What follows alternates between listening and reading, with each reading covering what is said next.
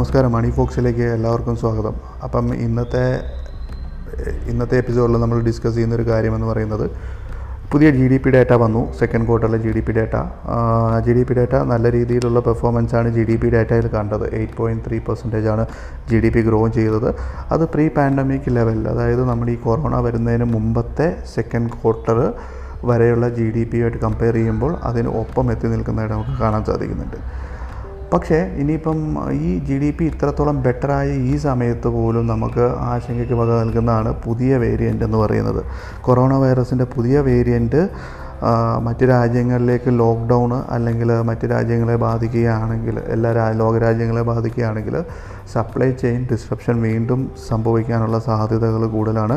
അപ്പോൾ supply chain disruption വീണ്ടും സംഭവിച്ചു കഴിഞ്ഞ് കഴിഞ്ഞാൽ ആൾ കമ്പനികൾക്ക് പ്രൊഡക്ഷൻ നടത്താനുള്ള റോ മെറ്റീരിയൽ കിട്ടാത്തൊരവസ്ഥയിലേക്ക് വീണ്ടും എത്താനുള്ള സാധ്യത കൂടുതലാണ്. അല്ലെന്നുണ്ടെങ്കിൽ അവർ പ്രൊഡ്യൂസ് ചെയ്ത ഗുഡ്സ് മറ്റ് രാജ്യങ്ങളിലേക്ക് എക്സ്പോർട്ട് ചെയ്യാൻ പറ്റത്തില്ലാത്തൊരു സിറ്റുവേഷൻ വരാനുള്ള സാധ്യത കൂടുതലാണ്.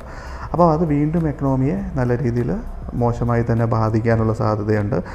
ആ ആദ്യത്തെ കോവിഡിന്റെ വേരിയന്റിന്റെ സമയത്ത് സംഭവിച്ച ആ ഒരു സപ്ലൈ ചെയിൻ ഡിസ്ട്രപ്ഷൻ ഇതുവരെയും ക്ലിയർ ചെയ്യാനായിട്ട് ലോകരാജ്യങ്ങൾക്ക് സാധിച്ചിട്ടില്ല. ആ ബ്രേക്ക് ചെയ്ത സപ്ലൈ ചെയിൻ എവിടെയാണ് ബ്രേക്ക് ആയതെന്ന് കണ്ടുപിടിക്കാനോ അല്ലെങ്കിൽ അത് ആ ഒരു പോരായ്മ നികത്താനോ ഇതുവരേക്കും സാധിച്ചിട്ടില്ല.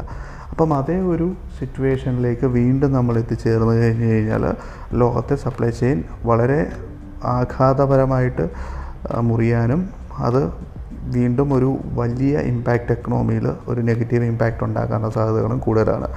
നമ്മൾ ഇന്നത്തെ ജി ഡി പി ഡാറ്റാസ് നോക്കുകയാണെങ്കിൽ നമുക്കത് അതിൽ നിന്ന് മനസ്സിലാവുന്നതെന്ന് പറഞ്ഞു കഴിഞ്ഞാൽ ബെറ്റർ ആയിട്ടുള്ള ഒരു ജി ഡി പി കാണാൻ സാധിച്ചു.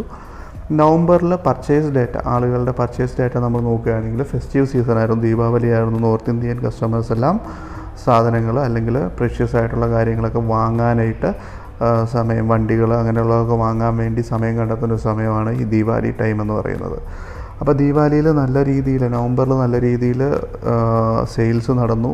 വാഹനങ്ങളുടെ ആണേലും ഗോൾഡ് ആണേലും അങ്ങനെയുള്ള സെയിൽസൊക്കെ ഇൻക്രീസ് ചെയ്തു.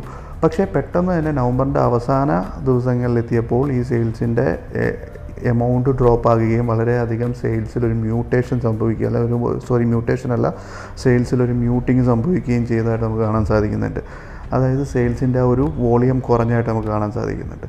അപ്പം അതും നമ്മളെ സംബന്ധിച്ചിടത്തോളം ഒരു നെഗറ്റീവായിട്ടുള്ളൊരു കാര്യമാണ്. പിന്നെ നമുക്ക് കാണാൻ സാധിക്കുന്നതെന്ന് പറഞ്ഞാൽ കമ്പനീസ് ഇപ്പോൾ പുതിയ ഇൻവെസ്റ്റ്മെന്റുകൾ നടത്താൻ പേടിക്കുന്നതായിട്ട് നമുക്ക് കാണാൻ സാധിക്കുന്നുണ്ട്. ഗവൺമെന്റ് വളരെ നല്ല രീതിയിൽ പുഷ് ചെയ്യുന്നുണ്ട്. പക്ഷേ കമ്പനീസ് ഇൻവെസ്റ്റ്മെന്റുകൾ നടത്താനായിട്ട് പേടിക്കുന്നു. പിന്നെ ഗവൺമെന്റിന്റെ സ്പെൻഡിങ് ജസ്റ്റ് അവരുടെ അലോക്കേഷന്റെ വൺ പെർസെന്റേജ് മാത്രമേ ഗ്രോ ചെയ്തിട്ടുള്ളൂ എന്നുള്ളത് നമുക്ക് കാണാൻ സാധിക്കുന്നുണ്ട്. കഴിഞ്ഞ തവണത്തെക്കാളും. അതും നമ്മളെ സംബന്ധിച്ചിടത്തോളം നെഗറ്റീവായിട്ടുള്ള കഴിഞ്ഞ വർഷത്തെക്കാളും സ്പെൻഡിങ് അധികം ഉയർന്നിട്ടില്ല എന്നുള്ളത് നമ്മളെ സംബന്ധിച്ചിടത്തോളം മോശമായിട്ടുള്ളൊരു സെനോറിയോ ആണ്. അപ്പം എന്തായാലും ജി ഡി പി ഡാറ്റ ഇതാണ്. അടുത്ത ക്വാർട്ടറിൽ മൂന്ന് ശതമാനം ജി ഡി പി ഗ്രോത്താണ് എക്സ്പെക്റ്റ് ചെയ്യുന്നത്.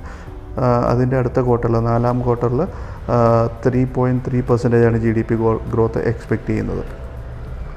ഓക്കെ അപ്പോൾ ഇതൊക്കെയാണ് നമ്മുടെ ജി ഡി പി അനാലിസിസ് എന്ന് പറയുന്നത്. ഈ ജി ഡി പി അനാലിസിസ് എങ്ങനെ കമ്പനികളെ ബാധിക്കും അങ്ങനെയുള്ള കാര്യങ്ങളെക്കുറിച്ച് നമുക്ക് അടുത്ത എപ്പിസോഡിൽ ഡിസ്കസ് ചെയ്യാവുന്നതാണ്.